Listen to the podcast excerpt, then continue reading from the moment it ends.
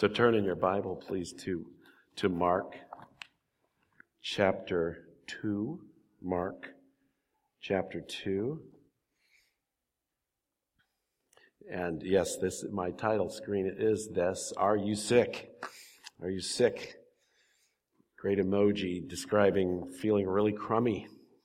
And as uh, Igor said, this passage um, that we're looking at today ends with that awesome quote from Jesus in verse 17, Mark 2 17.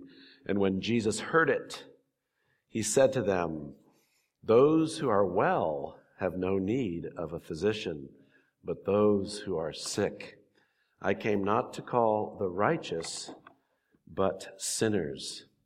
So, who qualifies for God's help? It's the sick and the unrighteous. Those people who think they're well, those people who think they're righteous, they don't need Jesus. They can go on about their way. But we, by the Spirit of God, by the grace of God, realize our sickness, our need of Him, and we come to Him in a very, very needy way. I love the, the psalm we read today. Um, you know that um, Psalm 119 is an amazing poem. Uh, if you'll notice uh, when you read it, it's broken up into eight verse strophes. Um, and the first one says Aleph, the next one's Beth, and then Gimel and Daleth. Those are the Hebrew letters of the alphabet.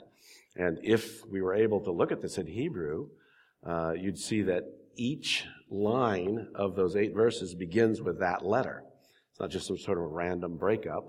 Uh, but this is an amazingly constructed poem uh, of, uh, to, you know, it shows you that worship isn't always just, you know, spontaneous, uh, happy feelings, you know, but this is, this is worship that took a, a tremendous amount of linguistic effort, you know, carefully weighing out, searching the words, and finding out uh, how to how to write this phenomenal poem.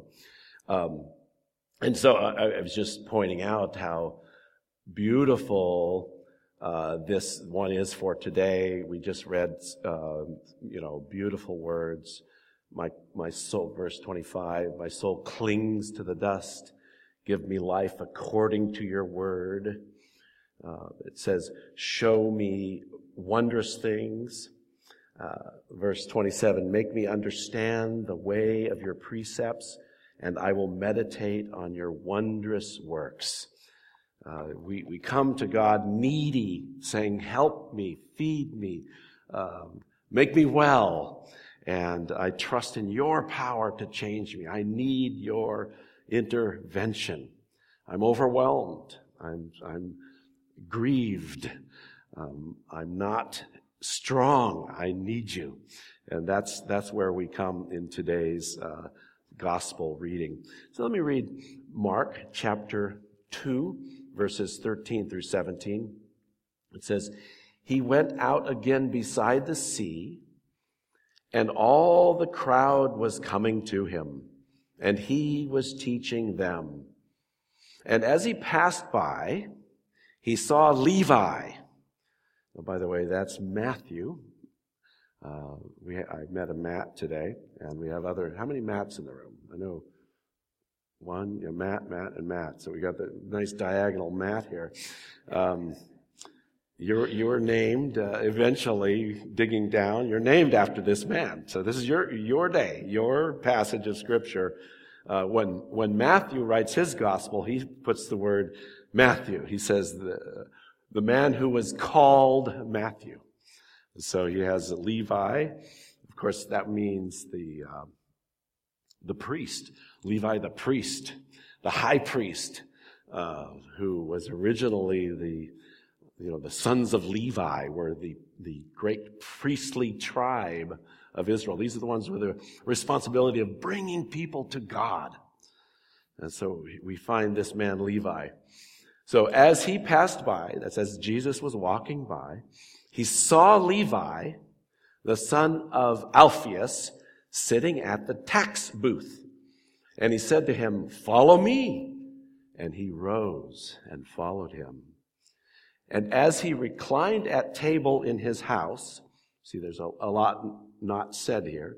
Uh, Levi then invited Jesus to his house and set up this massive banquet. There were dozens and dozens of other tax collectors and other folks there at this huge banquet. And Levi was very wealthy, so it was probably, you know, sumptuous food and amazing wines, quite, quite a festive atmosphere there. And as he reclined, and by the way, a little tiny research on this. You, have heard of them reclining at table. The last, in the Last Supper, they reclined. They literally lay on soft pads on the floor right next to the table and eat uh, from a very, very low table. But that was actually reserved for uh, special occasions. Uh, normally, they wouldn't eat that way, according to the research I did. So this this is a special banquet. You know, it's a, a cool, awesome occasion. And as he reclined at table in his house, this is no doubt the, the house of Levi, and I think Luke says it is the house of Levi.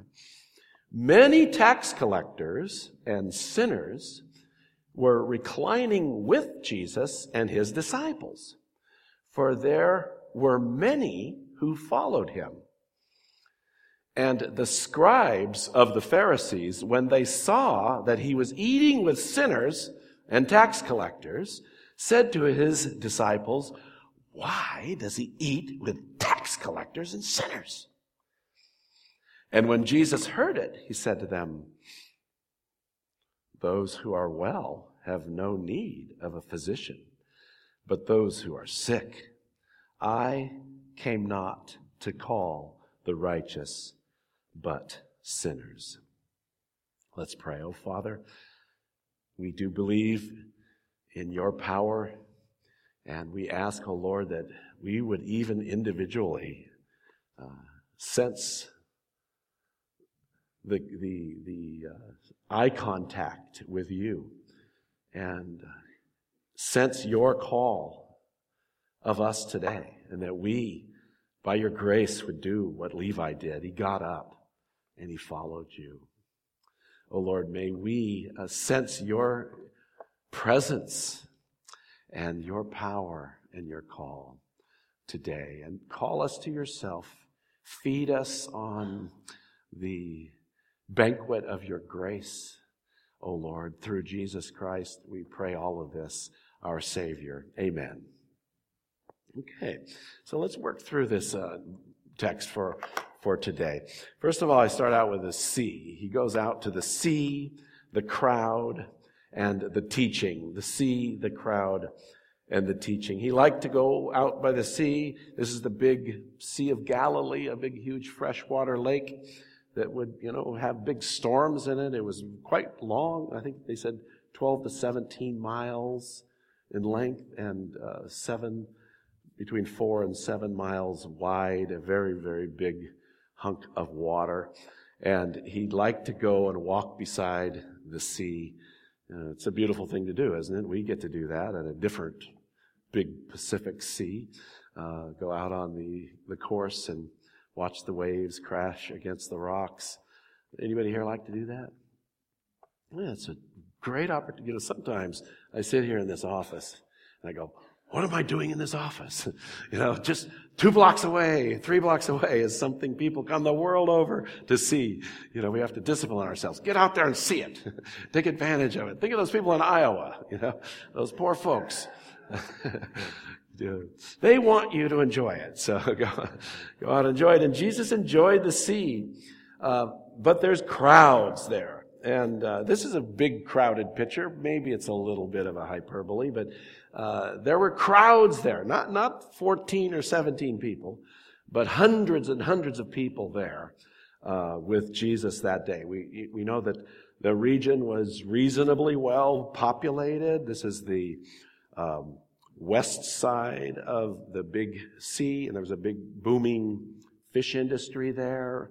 Um, and there were lots of smaller towns, and people were coming from all over. And, and actually, there were people coming from the south too to uh, hear Jesus. Uh, I love this because it just reminds us that when God wants to, He'll gather a crowd. Uh, when he wants to speak to a lot of people, he has no problem. Um, you know, he doesn't have to boost his posts. He, he, he, works in people's hearts and brings them sovereignly to himself um, as, as he speaks. And then he's teaching uh, out there beside the sea. Just think of that. There's no portable PA system. You know, here I am with, you know, just like roughly 100 folks here, 75 to 100. And we have this PA system. You can hear every, every little tiny bit that I say. Um, but Jesus is out there beside the sea with the wind and the waves and the seagulls. And he must have had a tremendous voice. Orators of that day had to have uh, amazingly loud, carrying voices. Uh, just the bare voice of Jesus. Uh, booming, perhaps, uh, carrying out over the all the other sounds and the, the fidgeting of the crowd, and he's teaching them. Uh, it's a good question to ask. Well, what what do you think he is teaching them? Um, and one thing we could go back to the very beginning uh, of Mark's gospel. He tells us what Jesus was about when he taught. Now, after John was arrested, that's John the Baptist, Jesus came into Galilee, that's where we find him now, proclaiming the gospel of God. Uh, I, we like that because there's a time for mass communicating, a time to stand in front of the crowd and proclaim the gospel. We don't just suggest it. We don't share it, you know, like, I have an experience I'd like to share with you. Um, there's nothing wrong with that sometimes, but the gospel is powerful. This is God's truth. And it's true for everyone. It's not just true for me, and I hope you find your own truth. No. This is the, this is the word of God. And it's so, it, it in itself, I love that. The Bible says, all scripture is breathed out by God and is therefore profitable. You ever, you ever catch that? The impact of that? Believe me, everything I breathe out is not necessarily profitable. you know, humbly speaking, let's just admit it, right? A lot of things we say just aren't worth listening to. In fact, you know, as your, your married life, sometimes you say something and you realize your wife hasn't heard you, and then you realize, well, you, you know, it's really not much to say anyway. I mean, I'm glad you didn't hear that. There wasn't anything there. Uh, but the Word of God is, is profitable. So there's this aspect of proclaiming, and he's proclaiming the good news, the glorious news of God. This is why Jesus came. He said, This is why I, I came out of heaven to teach and proclaim the word of God. And so this is the summary. See verse 15 there in Mark 1. He was saying, The time is fulfilled. There's a timely aspect to this. Now is the time. The scripture says, now, today is the day of salvation. Uh, that everything is fulfilled. Now, Messiah is proclaimed. Uh, now the kingdom is here. And the kingdom of God is at hand. He's proclaiming uh, to us a whole new way of life. We will now live uh, directly in the kingdom of God, submitting to the king worshiping the King, uh, living for Him, we now become citizens of a completely different nation. We're citizens of heaven, the Bible says. Uh, right now, you know, we, we, we live here on the earth, and like I said, I, uh, we have the American flag is right there. You know, we, we love our nation, uh, and we support it, and as we have opportunity, we work hard for it, and we recommend voting and, uh, and keeping the laws and, and all of those wonderful things. But at the same time, I'm a citizen. I'm actually an undocumented alien, an undocumented worker. You know, I don't actually have uh, documentation, meaning I'm, I am from another nation. That's all I'm trying to say. Um, and that's what he's saying. I'm here to proclaim the kingdom of God. It is at hand. So what should we do? we should repent and believe in the gospel. Repent means admit our sickness, our unrighteousness, admit our need, turn from it, turn to God uh, completely, and do it over and over again. Every day, Lord, I turn to you, and I believe in this good news that Jesus is my Savior, that He died in my place, He died for my sins. And, and also, just to go back to these glorious uh, words that Jesus said. Remember last week, we talked about this. I just love this story of the guys who, four guys, very committed to getting their friend to Jesus in the previous story. They climb up on the roof, they break through the roof, they lower him down, and it, he's, he, this guy's paralyzed, uh, and he's on this cot.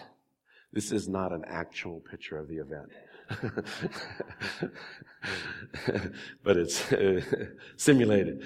But but what is what comes out of his mouth? You know what? It, it, I think everybody in the room and his friends too, and perhaps the patient on the bed wanted to hear, "You're healed." You know, get up and go. You're go. You're ready to go.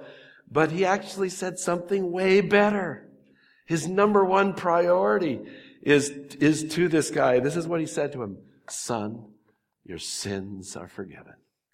And that's the gospel, the glorious, awesome news that Jesus has provided for our sins to be forgiven. And as I said last week, um, I think quite honestly, this paralytic guy would tell us that was the good news.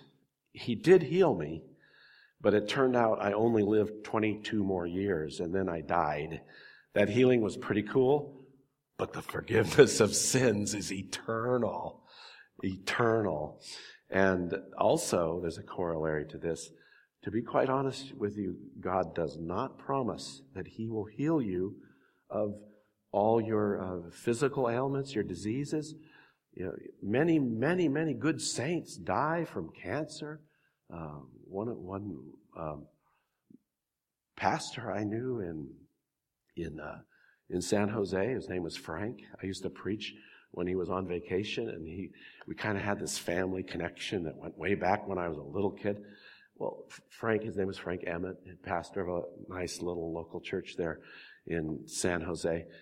He got lung cancer, and he's never smoked a cigarette in his entire life. It's just like, what? It just doesn't make any sense.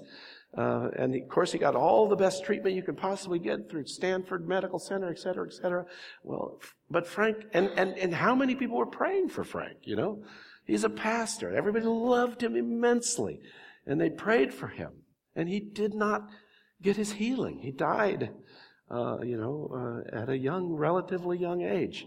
And it, does that mean, oh, the gospel's not true? No, the Bible never, ever, ever promises that you will be healed of your physical illnesses. But it does promise that you can be forgiven of your sins.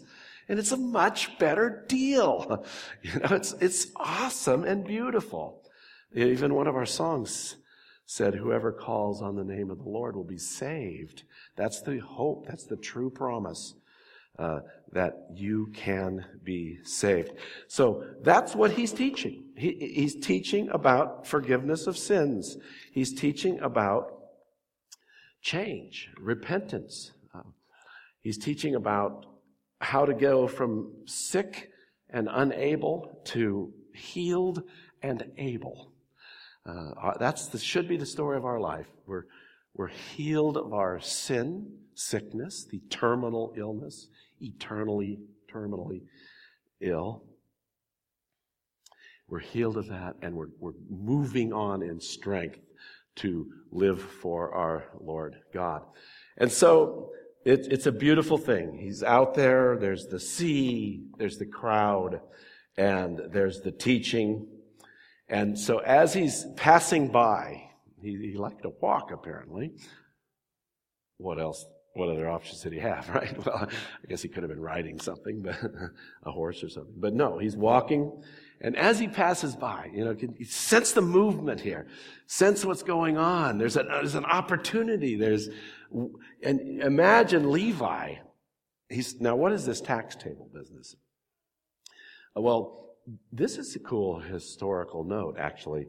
Uh, this is in the town of Capernaum, and there was a historically famous highway, a toll highway called the Via Maris. And it, it went from uh, places on the Fertile Crescent, uh, you know, to the north and to the east, and like Damascus, etc. And it's this road that, that came down, and it had some branches off of it. One branch came through Capernaum, one went right over to the sea, and another branch continued right on to, uh, to Egypt. It was a, a trade route. Like I said, this is hundreds, I mean thousands of years old at this point. And the Romans took over the road and they started charging tolls. It, and you think, well, it's just a little thing, uh, you know, 10 bucks. Uh, I think, Charlotte, I can't remember. We were just in New York and we were taking the bus through the Holland Tunnel. I think to drive a car through is either 12 or $15 now. It's just, you know, crazy.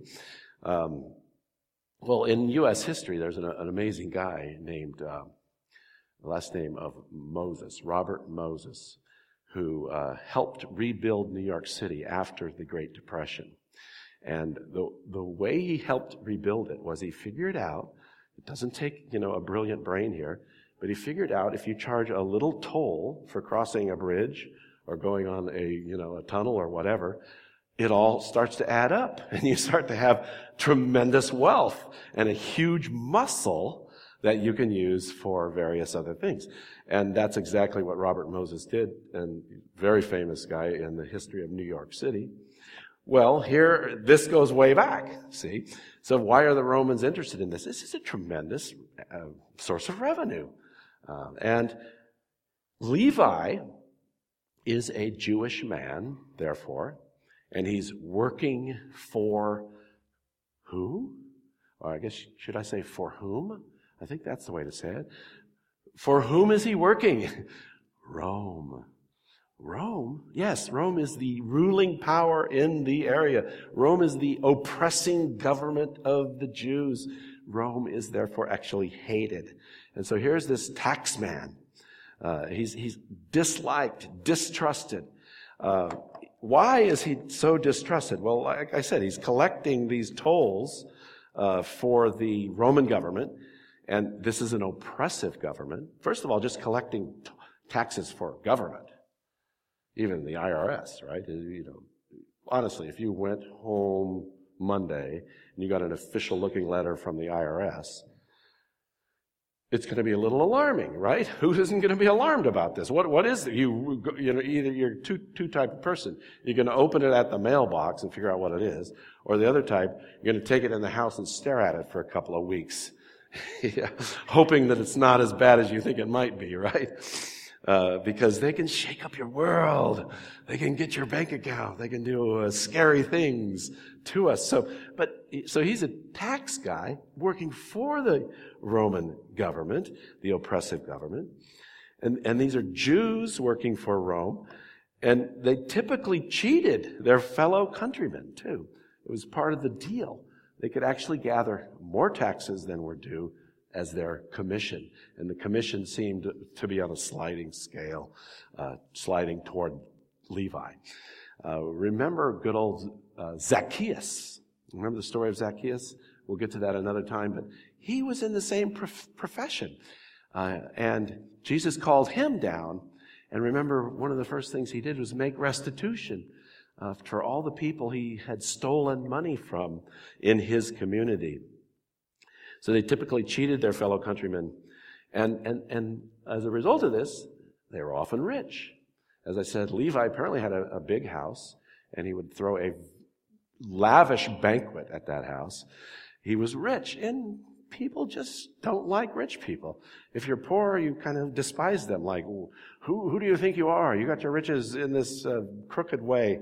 So so Levi is grotesque to most Jewish people. They would spit on or toward him um, and try to avoid him. And no good Jewish person would go into his house, for example, because he's, he's dirty, he's uh, unclean.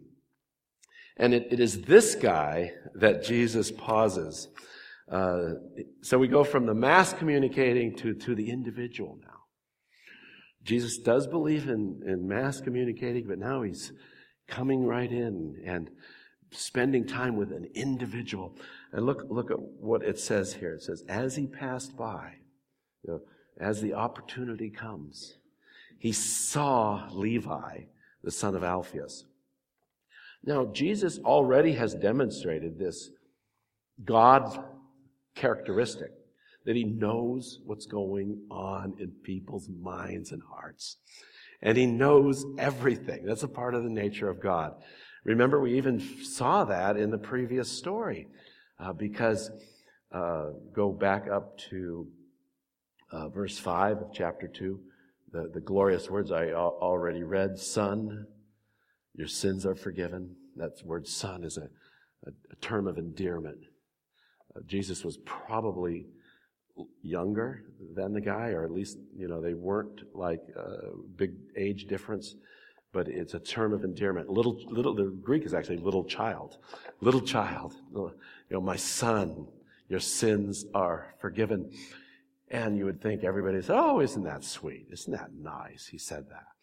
But no, the scribes are, are, are sitting there and they're, and they're questioning in their hearts they say, Why does this man speak like that? He is blaspheming. Who can, who can forgive sins but God alone?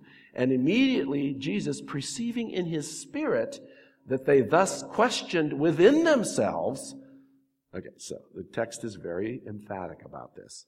These guys weren't vocalizing outside, they were thinking it in their hearts. They were saying, hey, what is going on. So here Jesus is demonstrating that same capacity. He, he, he, he, walks by. I don't think he's ever talked to Levi before. He doesn't know Matt. He, they, like he and Matt weren't golf buddies. Uh, he, but he goes by and he sees him. And you just imagine that moment. Um, their eyes kind of lock or something. Uh, he sees him and he knows him. He knows that he is Levi named after the great high priest. And now he's a turncoat working for the Roman oppressors, ripping off his fellow countrymen. Uh, and this guy, he says to, he's, who's the son of Alphaeus, he's somebody's good son, and he's sitting at the tax booth. And he says to him, Jesus says to him, follow me. And he rose and followed him. Again, this is the glorious gospel. At some point in our lives, uh, and maybe many points, but, but Jesus, in, in a spiritual sense, is near. He's sort of passing by, and he makes eye contact with us in a spiritual sense and says, I want you to follow me. I want you to come to me. And we have this opportunity to get up and go. And exactly what Levi does at this moment. The Bible's really clear on this. Levi didn't deserve this. He didn't earn this. Um, he had apparently been hearing the gospel and something was going on in his heart and soul and he was, he was yearning for God. Notice the text says uh, in verse uh, 17, at, during the banquet, it says, For there were many who followed him. So in this banquet hall, there were a lot of people believing in Jesus uh, in that blanket banquet hall. The tax collectors and the sinners had been turning to Jesus in their hearts and coming to him.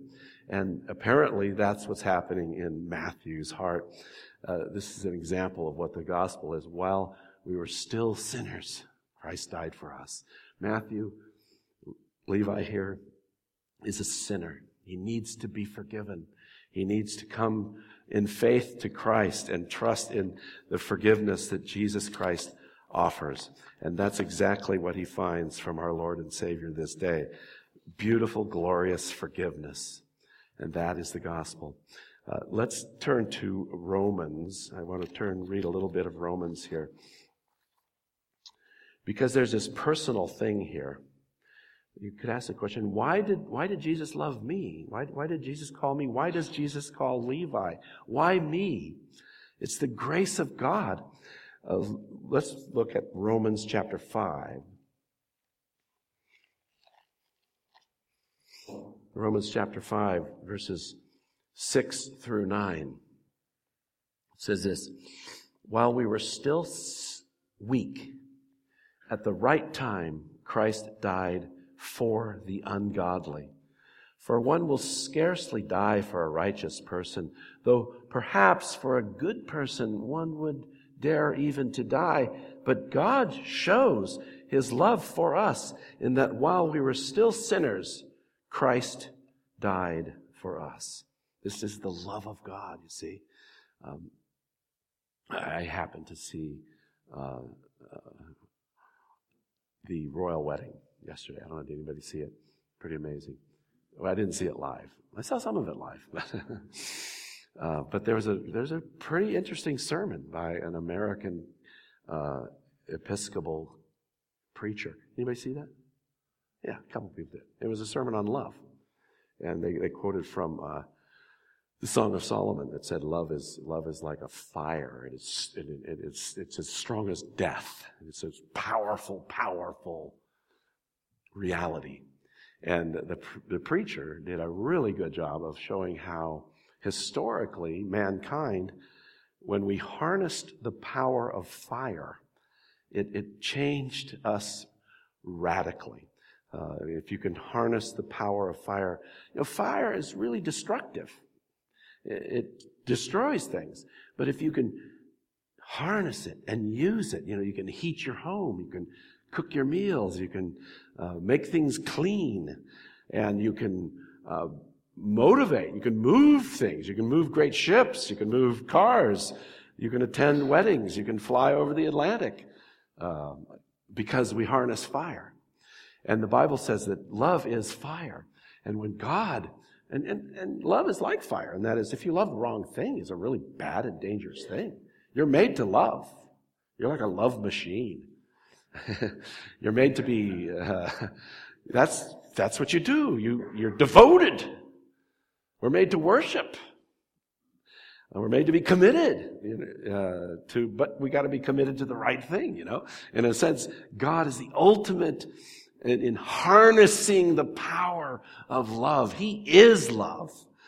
And, and his love comes harnessed and channeled into solving the problem of our sin. The problem, the epic cosmological problem of the entire time and space continuum is solved in, in the death of Jesus Christ, our Savior.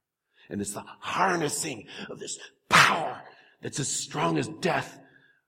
It's stronger than death because it overcomes death. And, and so that's what this is. That, this is, you know, Levi, the least likely to be a follower of Jesus, is called by Jesus and he's radically changed. That one song we uh, sang is really awesome too. Um, all that I thought was important in life, I, have realized I it's not important anymore. I'm going to live for something completely new and completely different because you're the best.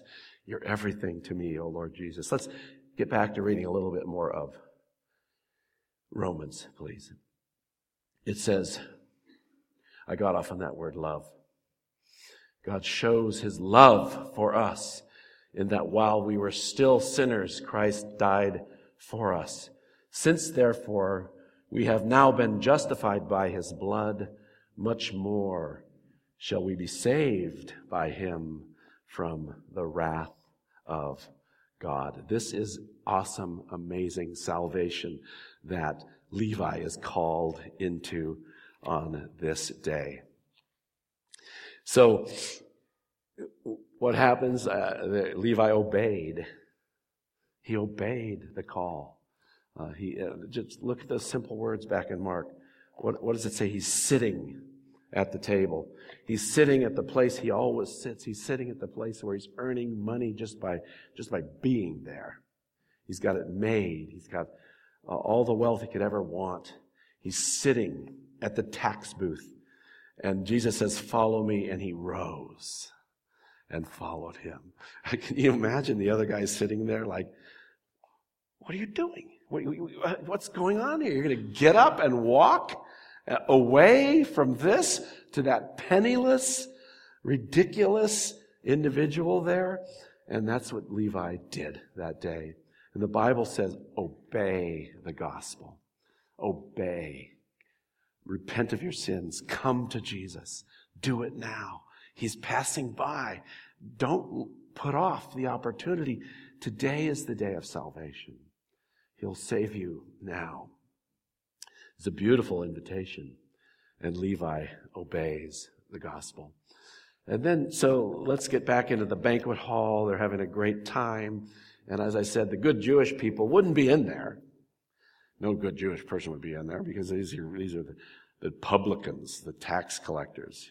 You know, interesting when, when Jesus tells us to do church discipline, he says that uh, the last level of church discipline is when, when somebody refuses to repent after so many layers of attempting to, to reconcile that person, but they continue to refuse to repent, uh, we, we would excommunicate them. And what he says is there you treat them like a tax collector. Know, that's just an interesting thing because uh, that just shows you the cultural baggage of what it means to be a tax collector. And he's here in this big room full of tax collectors, and the guys hear about it. Unfortunately, one of the tax collectors went online and Instagrammed uh, himself with Jesus, and it got out just like that. So uh, everybody started complaining. What's going on in that banquet hall? It's a disgusting thing. Why are Jesus, why are you with, I, and I, I tried to, I tried to look up this word sinners, you know, and it means sinners. uh, I mean, it's not, it's not very specific. You know, who are you talking about here? It's just all kinds of different people that uh, need to be forgiven, essentially. And so they're complaining. And then, so we, we end with these glorious words of Jesus. Think about this for just a couple of minutes. Um, it, it says there, uh, verse 16, they ask the big question why does he eat with tax collectors and sinners? Why is he spending time with those people? Why doesn't he spend time with the good people? And, and it just, it's like a, a, a soft ball, not a real high pitch, but a nice slow pitch that's easy to hit right over the base, a big fat one for Jesus to whack. And the Holy Spirit sets things up like this for him all the time. It's a beautiful thing. So, and Jesus heard it. And he said to them, Those who are well, you think you're well, have no need of a physician, but those who are sick. I came not to call the righteous, but sinners. Uh, you know, here's this little sweet baby in an ICU. Uh, I've been worked in ICUs a whole lot. And you know, just this is an example of somebody who's very, very, very sick, getting tons of intervention. This this individual, uh, you know, just go with me. He needs a physician. You know, he's desperately in need of help, and we have lots of amazing interventions that work super well in this day and age. But it's those who are sick who realize they need Jesus that get the help he offers. And so there's the great words of Jesus. Those who are well have no need of a physician. We don't preach the gospel. We preach the gospel to everyone, right? But a lot of them figure, well, I don't need that. It's a, a myth. It's, it's uh, unnecessary. It's good for you. I'm happy for you. Religion is a crutch. Wasn't it Karl Marx who said religion is the opium of the people? Uh, let's just keep them high on opium. Go ahead and believe your religion. Uh, but, but those of us who have enough self-awareness to realize our sinfulness, we know we need to be forgiven. We know we, we're sick. We are sick. We need Jesus. He says, I came not to call the righteous, but sinners. So the text, I think, asks us this question. Do you qualify? Do you qualify for help from Jesus? Let's pray. Father, we need your help. Thank you for this text. Help us like Matthew, like Levi, to sense your, your nearness and to hear your call in your sovereign kindness. Call us to yourself, O oh Lord God. Call us right now. Uh, help us to get up and follow you, to be forgiven forever, have the best gospel news written across our lives. Son, your sins are forgiven. Lord, we want to hear that more than anything. We thank you for this glorious good news. We pray that we will live for you. In the name of Jesus, amen.